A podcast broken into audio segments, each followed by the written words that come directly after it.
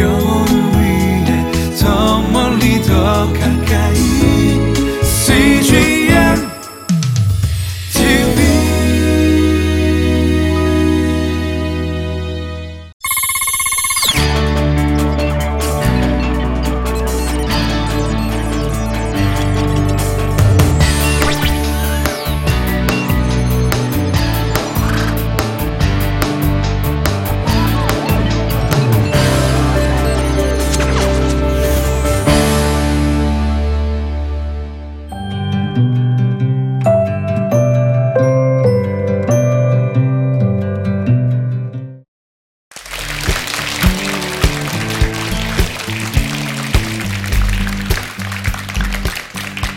사단법인 지구촌 가족 훈련의 이희범 목사입니다.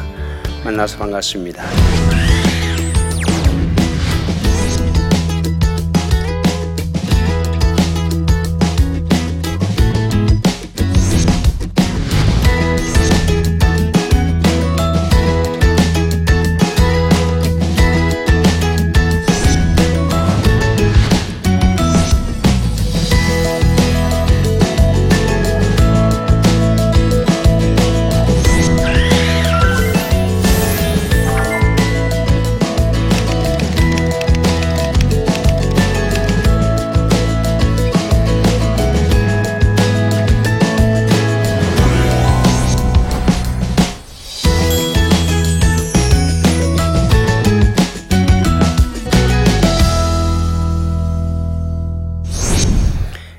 말은 어, 4차원이 있다고 저는 봅니다. 그러니까 등급으로 나누면 1등급, 2등급, 3등급, 4등급이 있는데요. 먼저 4등급부터 말씀드리겠습니다. 4등급, 4차원의 언어인데요. 그래서 입술의 말이라고 그래요. 아, 입술의 말이 뭘까? 우리 가정에서 쓰고 쓰고 있을까요? 안 쓰고 있을까요? 제가 볼 땐 7, 80% 쓴다고 봅니다. 애가 아침에 학교 갈 때 뭐라고 그래요? 학교 다니겠습니다. 그러면 뭐라 그래요? 가- 잘 다녀와. 다음 날 자고 났어요. 또 애가 학교 가면서 뭐라 그래요? 학교 다니겠습니다. 그럼 또 뭐라 그래요? 잘 다녀와. 365일 똑같아. 이게 뭐죠? 입술의, 말. 입니다 여보 나 출근한다. 그럼 어 다녀와요. 그죠? 매일 똑같죠. 남편 퇴근해 들어오면 뭐라 그래요? 별일 없어요? 어, 전화 온데 없나? 애들 어디 갔어? 맨날 똑같죠. 이게 무슨 말이라고? 입술의 말. 이게 4차원 입술의 말인데요. 입술의 말은 사람에게 감동을 주지 못해요. 그래서 변화가 일어날 수 없어요. 그러면 우리 가정에서 또 우리 교회에서 입술의 말을 될 수 있으면 뭐 해야 돼요? 줄이셔야 돼요. 그 다음에 3차원의 음, 말이 있습니다. 이 말을 머리의 언어라고 그래요. 무슨 언어? 머리 언어. 머리 언어가 뭘까? 전 머리 언어를 아나운서 언어라고 이야기를 해요. 무슨 언어? 아나운서가 아나운서는 아, 정보와 지식을 말합니다. 그러니까 머리의 대화는 무슨 대화예요? 지식과 정보를 주고받는 대화겠지요. 근데 이런 대화가 교- 어, 집안에서 어떤 대화일까요? 여보, 어머니 생신이 월요일이래. 우리 집에서 할까? 작은 집에서 할까? 당신 생각은 어때? 이게 머리 언어입니다. 근데 이 머리의 언어는 어디서 제일 많이 쓰고 있느냐? 회의예요, 회의. 어떤 조직이든 회의는 시작부터 끝까지가 머리 언어예요. 그래서 회의하고 나면 회의가 들어. 막 머리가 막 지근지근해요. 왜? 머리만 썼기 때문에 그래요. 머리만 썼기 때문에 그래요. 이 머리의 언어도 사람에게 감동을 준다 못 준다? 못 줘요. 사무적인 사무적인 언어거든요. 그래서 그런데 이제 우리는 태어나서 지금까지 어디 말을 많이 쓰고 왔느냐? 바로 3차원과 4차원. 다시 말하면 4등급, 3등급을 많이 썼어요. 입술의 말과 머리의 말을 그동안 많이 쓰고 왔어요. 그래서 갈등이 많았어요. 오늘부터 이제 배워서 써야 될 게 2등급, 1등급입니다. 아, 2등급 언어는 뭘까요? 2등급은 가슴의 언어라고 말해요. 무슨 언어라고요? 예, 여기는 IQ, 여기는 EQ. 그러니까 옛날에는 지식이 많으면 행복한 줄 알았어요. 그래서 다 그냥 돈 팔고 속 빨아서 대학 다 보내야 돼, 애들 다. 왜? 많이 배우면 행복한 줄 알았어요. 근데 많이 배웠는데 박사가 다 박사인데 어, 오히려 박사들이 자살률이 높네. 어, 많이 배운 사람들로 자살률이 높네. 이거 왜 이러지? 그러니까 많이 배워도 행복하지 않아요. 그러니까 성경은 이미 옛날에 뭐라 그랬어요? 지식이 많으면 번민도 많다 그러셨어요. 머리의 언어 많습니다. 근데 가슴의 말 해야 돼. 가슴의 말은 뭘까요? 가슴의 말이 뭘까요? 가슴의 말이. 이- 전 이- 먼저 저 이해를 위해서 이렇게 말하고 싶어요. 아, 이게 절대는 아니에요. 이제 보편 타당성을 갖고 말씀을 드리는데 신학 박사, 목회학 박사, 구약학 박사, 이렇게 박사 학위 받으신 목사님들의 설교는 여기서 나올까요? 여기서 나올까요? 일반적으로 생각 머리에서 나오는 게 많겠죠. 아닌 분도 있어요. 근데 일반적으로 생각해 보자 이 말이에요. 공부 많이 하신 분들은 학적이기 때문에 주로 설교가 어디서 나온다? 여기서 나오죠. 여기서 나오는 설교이다 보니까 설교가 어떨, 어떨까요? 완벽한 작품이에요. 군더더기 없어요. 지적입니다. 신학적입니다. 이성적입니다. 논리적입니다. 거기에다가 서론, 본론, 결론 분명합니다. 예와 기가 막힙니다. 받아 적을 거 뎁다 많습니다. 그래서 그래서 청중들이 교인들이 아멘 아멘 아, 열심히 깨알같이 적어요. 그리고 나가면서 은혜 받아서 나고 나가죠. 그런데 문제는 머리에서 나오는 설교는 절반은 잘 들어, 절반은 다 졸아요. 왜 가슴으로 사는 사람들은 들어오지 않습니다. 그런데요, 가슴에서 나오는 설교하는 분들이 계세요. 어느 목사님들이죠? 감사합니다. 가슴에서 나오는 설교하시는 분들은 저는 부흥사 목사님들이라고 말하고 싶어요. 왜냐하면 부흥사 목사님들의 설교는 특징이 있어요. 첫째, 청중들이 조는 사람이 없어요. 그렇죠. 생각해 보니까 그렇죠. 조는 사람이 없어요. 그리고 청중들의 반응은 딱 두 가지예요. 와 웃다가 울다가. 그러니까 웃다가 울다가 울다가 웃다가 두 시간 지나면 은혜 받았습니다 하고 나가는 거예요. 이해되시 맞지요? 근데 청중들이 왜 울어요? 왜 웃어요? 어디가 만져지니까 가슴이 만져지니까요. 은혜 받았습니다 하고 나간단 말이에요. 그런데 어, 목, 부흥사 목사님 설교도 다 그런 건 아니지만 조금 문제가 있긴 있어요. 뭐가 있느냐? 받아 적을 건 그렇게 별로 없는 것 같아요. 두 시간 들었는데 뭐 몇줄 정도밖에 없어. 근데 이상하죠? 부흥사 목사님 설교 들은 분들은 그래도 나가면 변하려고 애쓰고요. 며칠은 변해요. 어디가 만져졌기 때문에. 그런데요, 제 3의 설교가 있어요. 예수님께서 산상수를 말씀하셨을 때 청중들의 반응이 성경에 기록되어 있어요. 청중들이 예수님 말씀 듣고 난 다음에 뭐라고 말했는가? 이렇게 말했어요. 이 사람의 가르침은 서기관들의 가르침과 같지 아니하도다. 이게 무슨 말이죠? 이 사람의 가르침은 서기관들의 가르침과 같지 않대요. 다시 말하면 지금까지 예수님 말씀 듣기 전에 서기관들의 말씀만 들었죠?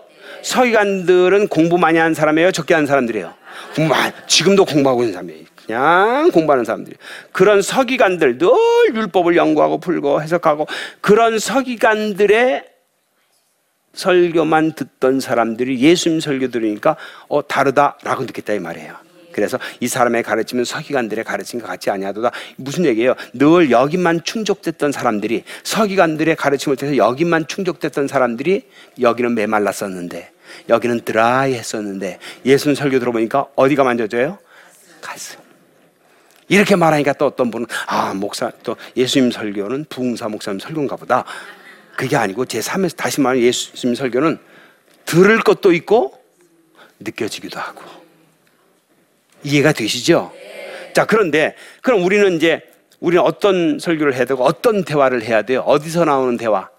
가슴에요. 왜냐하면 우리는 지금까지 살아오면서 어디 언어를 많이 썼어요? 머리. 이제 오늘부터 무슨 말? 가슴의 말인데요. 가슴의 말은 무슨 말일까? 느낌 언어예요. 느낌 언어인데 남편하고 아내가 이제 차 이렇게 운전하면서 가요. 남편은 운전하면서 가요. 근데 아내가 꼬박꼬박 졸다가 갑자기 배가 고파.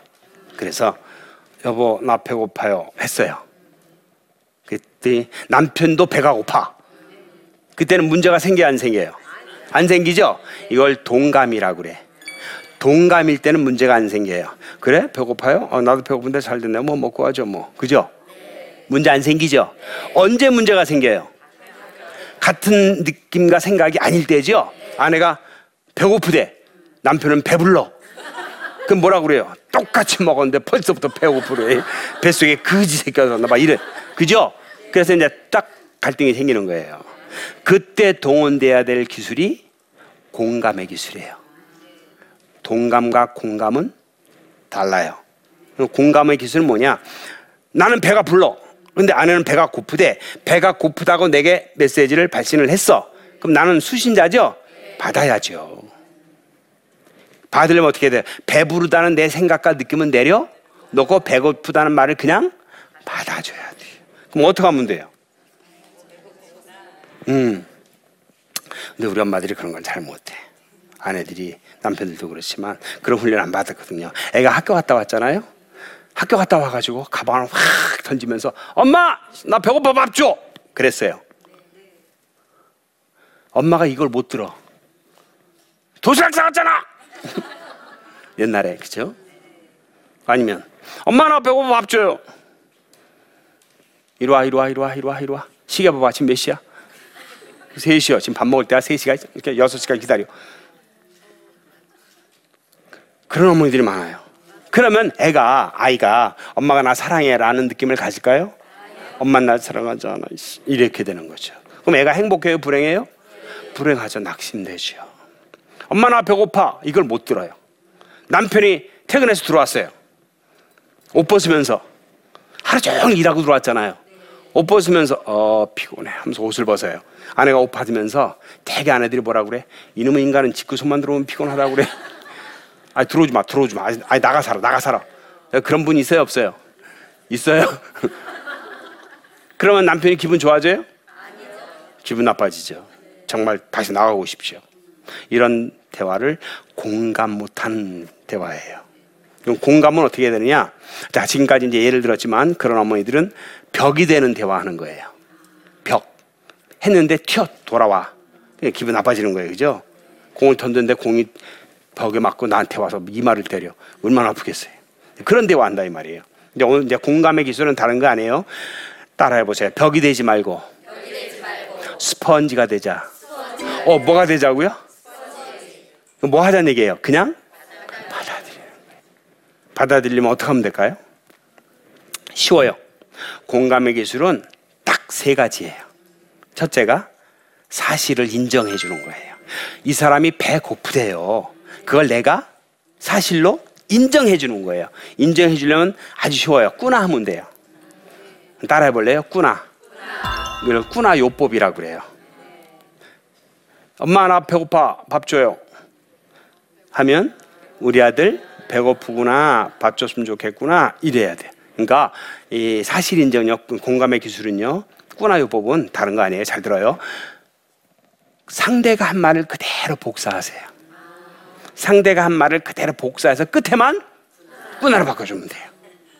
그러면 행복해져요. 그럼 관계는 안 깨져요. 그러면 상대가 한 말을 그대로 카피하려면 복사하려면 어떻게 해야 돼요? 잘 들어야 돼. 경청을 해야 돼요. 경청을 해야 돼요. 여보나 배가 고파요. 어, 당연히 배고프군요. 이러면 돼요. 그 다음에 두 번째가 마음 알아주기예요. 마음 알아주기. 엄마, 나 100점 받았어요. 뭘 또 잘했다예요. 그러면 안 돼요. 잘했다. 음, 봐요. 엄마, 나 100점 받았어. 아유, 우리 아들 잘했네. 잘했네. 이건 엄마의 생각이죠? 이게 생, 머리에 오는 거예요. 그래서 상대는 평가받는 기분을 가져요. 이해가 되세요? 반은 맞지만 반은 틀릴 수 있어요. 잘했네 하는 것보다는 우리 배움대로 해보자고요.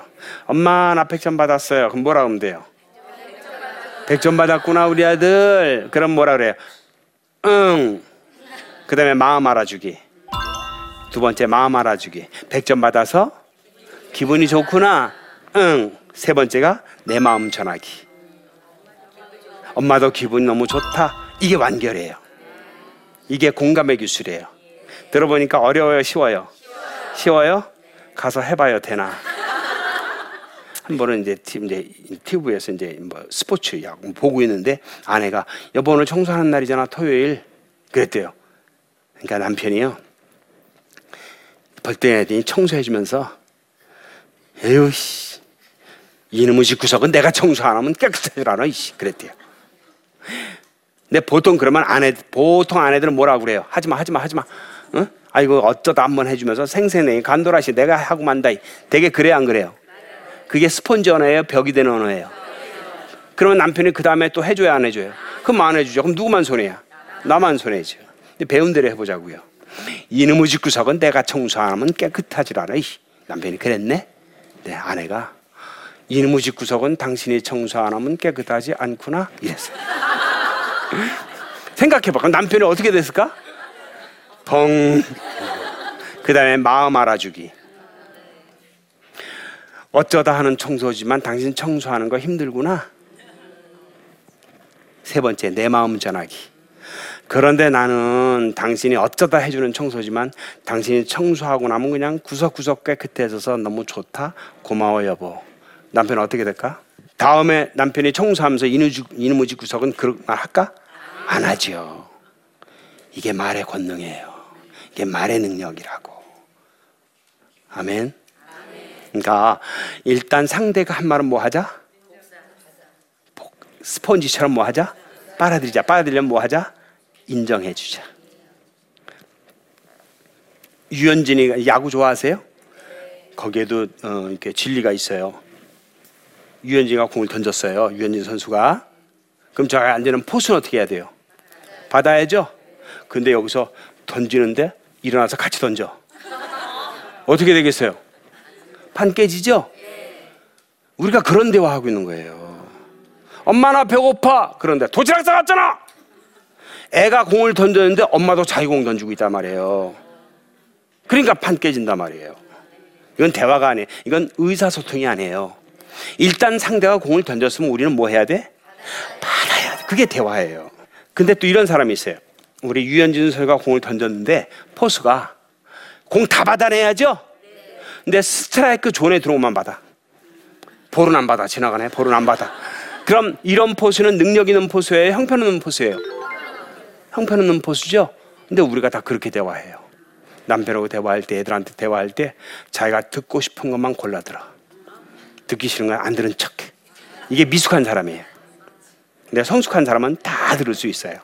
하이볼, 바운딩볼 뭐다 받을 수 있는 것처럼 그게 능력 있는 포수인 것처럼 능, 성숙한 사람은 상대가 무슨 말 하든 다, 다 받을 수 있어요. 다 받을 수 있는 게 뭐예요? 공감의 기술이에요. 이런 일 있죠? 막내가 와갖고 엄마 형아 때렸어 형아 싫어 형아 미워 그러면 그동안 어떻게 했어요? 형아 또 때렸어? 그럼 자식은 왜 이렇게 어? 동, 하나밖에 없는 동생을 못 사귈 군데? 가 형아 오라고 그래. 가 형아 오라고 그래. 그럼 이제 동생이 가서 뭐라 그래? 형아 엄마가 오래. 형아 이제 죽었어. 이제 그러면 이제 뭐라 그래? 너, 형- 너 엄마한테 일렀지. 너 엄마한테 혼난 다음에 봐. 넌 죽었어. 이렇게 되는 거야. 그럼 애가 와. 애가 오면 이제 어떻게 했어요? 되게 엄마 아빠들이 우리 어떻게 했어요? 너 얘 때렸다며? 얘 왜 때렸어? 내 노트에다 낙서했어요. 너 왜 노트에다 낙서해? 형 노트에다가 그러니까 형이 화가 나서 너 때린 거 아니야. 어, 왜 형 노트 낙서하고 그래? 맞을 짓을 했구만. 그랬더니 동생이 아니야. 내가 괜히 낙서한 줄 알아요? 형이 나한테 침 뱉었어. 너 침 뱉었어? 내가 괜히 침 뱉은 줄 알아요? 나 공부하는데 발로 차고 왔어요. 너 발로 차고 왔어? 지금 뭐 해요 지금? 아주 일대 수사를 해. 아주 끝까지 수사를 해가지고 뭐 해? 재판한다? 너 침 뱉은 거 어떻게 생각해? 잘못했습니다. 사과해. 미안해 침 뱉은 거. 너, 너 노트에다 낙상, 형 노트에 낙상 어떻게 생각해? 잘못했습니다. 사과해. 노트에 낙상 미안해. 다 이렇게 정리해 줘. 그 다음에 우리 이제 예수 믿는 엄마 아빠들이 마지막으로 하는 일이 뭔지 알아? 손잡아. 하나님 아버지 우리 두 아이가 싸웠는데 안 싸우게 주시옵시고 서로 사랑하게 주시옵시고 우애 있게 주시옵시고 그리고 이제 기도하고 난 다음에 뭐라 그래? 한 번 안아줘. 네, 들어가. 또 한번 싸워봐라. 또 한번 싸우면 그때는 국물도 없어요. 이렇게. 그리고 돌아왔으면서 하, 웃어. 왜 웃어요? 내가 솔로몬의 명재판했어. 아, 어, 난 지혜로운 엄마야. 난 정말 좋은 엄마 같아. 난 우수한 엄마 같아. 그렇게 자위를 해요. 스스로 위로를 해요. 그런데 일주일 지난 뒤에 큰 애가 학원 간 다음에 작은 애랑 밥 먹는데 작은 애가 그러더래 밥 먹다 말고 밥 먹다가 엄마 형아 확 죽어버렸으면 좋겠어. 에이, 임석이 말을 이렇게 무서운 말 하냐고 막 난리가 났네. 왜 그럴까요? 얘가 왜 이렇게 말할까요? 우리 엄마 아빠들이 예수님이 하신 말씀을 잊어버렸어요. 누가 나를 너희의 재판장으로 세웠더니 다시 말하면 우린 재판해요. 옳고 그름 따져줘. 선악을 알게 하는 시간 먹지 말라는데 옳고 그름. 근데 따, 따져줘요. 그럼 어떻게 돼요, 여러분? 이걸 아세요? 재판이라고 하는 것은 재판의 속성이 있어요. 어떤 속성? 아무리 명재판이라고 해도 재판은 끝나고 나면 원고와 피고는 원수 맺게 돼 있어요. 그러니까 두 아이밖에 안 되는데 서로 미워하는 거예요. 엄마 아빠 이렇게 해가지고 이제 그렇게 하면 안 돼. 오늘 배운 대로 해보자고요. 어떻게 하면 돼요? 엄마 형아 나 때렸어. 형아 싫어. 형아 미워. 형아가 너를 때렸구나. 형아가 싫구나. 형아 믿구나. 그러면 응, 응, 응 한다고. 그 다음에 내 마음 전하게 하면 돼요. 아이고 형한테 그냥 응, 그렇게 혼나고 아이고 우리 아들 그냥 응, 화난 거 보니까 엄마가 너무 속상하다. 아이고 우리 아들 얼마나 아팠을까. 안아주면 돼요. 안아주면 돼요. 그럼 엄마 더워 더워 형아 또 가서 놀 수 있어요. 치유가 됐으니까. 뭔 얘기인지 아시겠어요? 그게 무슨 기술이라고요? 공감의 기술이에요. 마지막이요. 영의 말이에요. 영의 말 그러니까 어떤 사람은 랄랄랄랄라 이건 줄 아는데 그게 아니고 여기 영의 말은 신체 언어예요. 스킨십의 언어예요. 이건 최고의 언어예요. 근데 영의 언어는 대가가 누구냐? 예수님이에요. 사복음서 읽어보면 예수님은 늘 스킨십을 하셨어요. 어느 정도냐? 최후의 만찬 석상에서 보면 33살 예수님이 25살 요한을 안고 식사하세요. 그렇죠? 이야, 근데 아무도 이상하게 생각 안 해. 왜요? 늘 그렇게 하셨으니까. 근데 그런 사건도 아무튼 참 많아요. 예수님은 스킨십의 대가예요. 이게 언어인데 우리 어떻게 해야 돼요? 스킨십 많이 하셔야 돼요. 학교 다녀오겠습니다. 그럼 되게 뭐 어떻게 해요? 설거지하다가 다녀와 일 이러죠. 그러면 안 돼요. 잠깐만 얼른 쫓아가서 현관에서 뭐 해야 돼요? 스킨십. 하다못해 할 거 없으면 하이파이브라도 하세요. 아들 잘 갔다 와. 쫙 달라요. 생명력이 달라요. 안아주고 어, 안수기도 해주고 엉덩이 한번 두들겨 주고 학교 다녀왔습니다. 어 빨리 자 이거 뭐 빨리 자 씻고 빨리 밥 먹어. 그러지 마시고요. 아무리 급해도 애가 얼마나 귀한 아이예요. 쫓아가고 아이고 오늘 공부하고 고생했지? 안아주고 어깨 한번 두들겨주고. 스킨십. 남편이 나갔다 들어와요. 어떻게 해야 돼요? 여보 오늘 고생 많았지? 이렇게 해야 돼. 스킨십. 스킨십은 최고의 언어예요 지금은 이제 우리 100세 시대잖아요. 우리 어르신들 교회도 많잖아요 부모님 이게 연세 드신 부모님께 최고의 선물은 용돈이 아니에요 녹용 인삼이 아니에요 성경에 보면 최고의 효는 스킨십이에요. 저는요 우리 교회 가면요 우리 권사님들 많게 계시잖아요 꼭 안아드려요. 3초 똑딱 똑딱 똑딱 길어요. 안아드려요 안아드려요.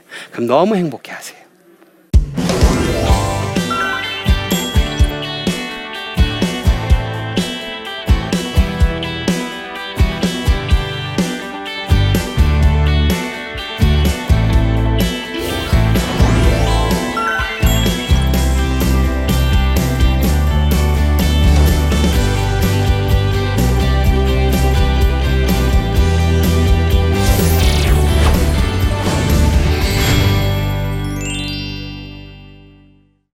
예, 오늘 제 강의를 듣고 두 분이 질문을 주셨는데요. 그 질문을 잠깐 보겠습니다.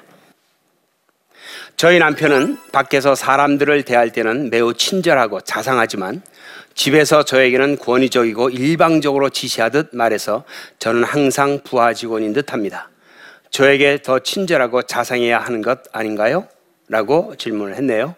예, 남편이 아내에게 더 친절하고 더 자상해야 되는 게 맞지요. 예, 그게 되지 않아서 이렇게 마음 아픈 사연을 올려주셨네요.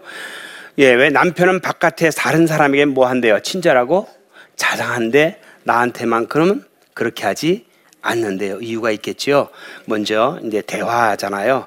남편에게 왜 다른 사람에게는 친절한데 나한테는 그렇게 에, 이렇게 폭언을 하고 이렇게 강한 말, 찔긴 말, 독한 말을 하게 되는 이유가 뭔지, 당신에게 내가 불만인 것이 뭔지, 불편인 것이 뭔지, 그것을 음, 말해주면 내가 고쳐보겠다라고 이야기를 하셔야 합니다. 그게 대화의 시작이지요. 예, 그리고 당신이 이렇게 말할, 그리고 남편이 이렇게 고함을 지르거나 또 욕설을 할 때도 있어요. 그럴 때는 막, 어, 맞대응 하는 게 아니라 어, 잠시 시간을 갖고 어, 당신이 나한테 이렇게 할 때는 아이 메시지 난 너무 아프다 너무 난 아, 슬프다 그리고 당신과 결혼 생활을 내가 계속 해야 되는지 아, 참 음, 그런 나의 속마음을 남편에게 전달해 드려야 합니다. 전달해 드리고 그리고 뭐죠? 내가 고쳐야 될 거 있으면 한 가지만 얘기해 주면 내가 바꿔보겠다.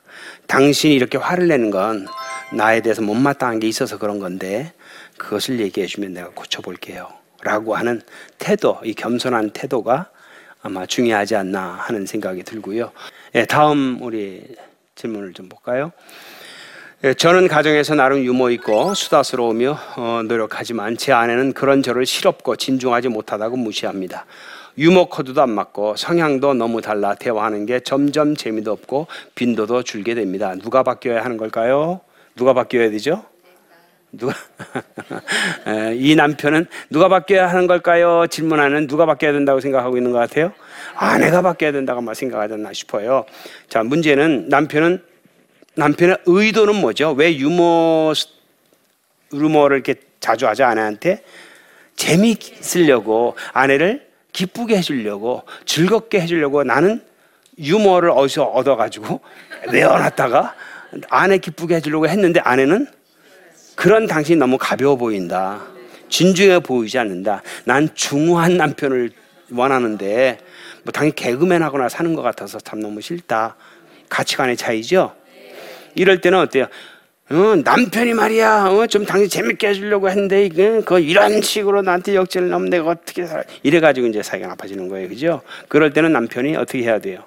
당신이 이렇게 화를 내면 내가 너무 힘들다. 남, 너무 속상하다. 아, 그리고 난 이럴 때라도 당신이 저 이런 모습으로 이렇게 이렇게 이야기해 주면 내가 훨씬 더 어, 편안하고 당신을 미워하지 않게 될 것 같다. 이런 아이메스 내 느낌을 전달하는 것이 굉장히 중요합니다. 누가 바뀌어야 될까요? 남편이 먼저 바뀌어야죠. 남께서 문제가 있다라고 생각하는 사람이 바뀌어야 됩니다. 또 이런 부분이 있어요. 믿음은 어디서 난다고 그랬죠? 성경은 들음에서 난다고 그랬어요. 그렇죠? 그래서 아내가 말할 때 남편이 잘 들으면 남편 아내한테 뭐가 생기죠? 시어머니가 말하는데 며느리가요. 어머니 그러셨어요. 아, 어머니 그러셨군요. 아, 어머니 얼마나 속상하셨어요. 아, 어머니 정말 힘드셨겠다. 며느리가 다 이렇게 들어주면 뭐가 생겨요? 어머니한테는 믿음이 생깁니다.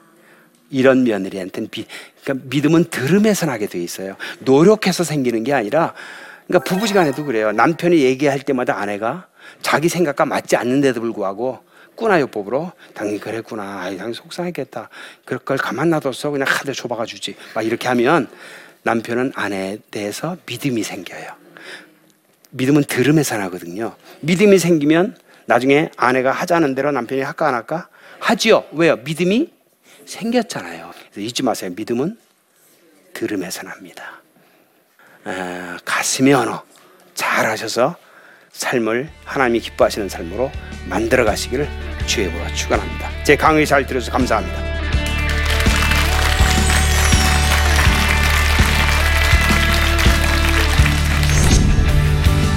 안녕하세요. 부부 행복 학교와 대인 관계 연구소를 섬기고 있는 김홍식 목사입니다. 하나님께서는 우리 인간에게 관계를 통해 행복을 느끼도록 지으셨는데요. 저는 다양한 사회 경험을 통해 세상의 문제는 관계의 문제라는 것을 인식하게 되었습니다. 특별히 부부 관계가 행복해야 가정이 행복해지고 또 우리 사회도 더욱 행복해질 수 있음을 알게 되면서 부부가 함께 행복해야 함이 하나님께 순종하는 최고의 방법임을 전하고 있습니다. 세상 모든 부부가 행복해질 수 있는 부부 행복론에 대해서 나침판에서 여러분에게 알려드리려고 합니다. 여러분의 많은 시청을 부탁드립니다.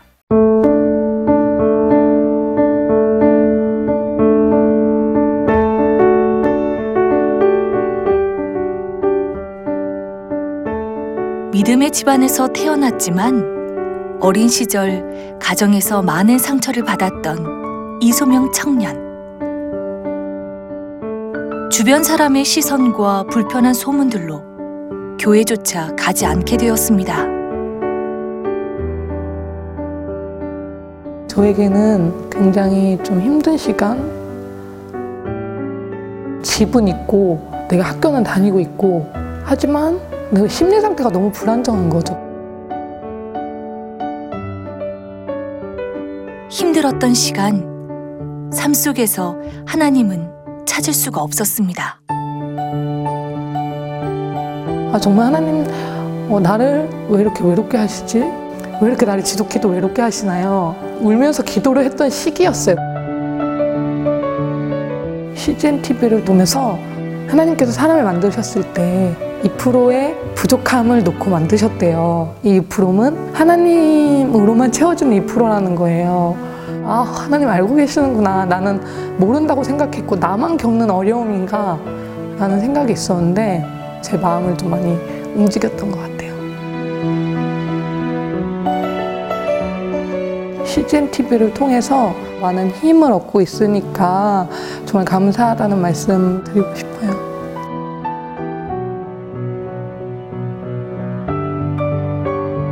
외롭고 혼자인 것만 같았던 순간 이소명 청년과 CGN TV는 함께했습니다.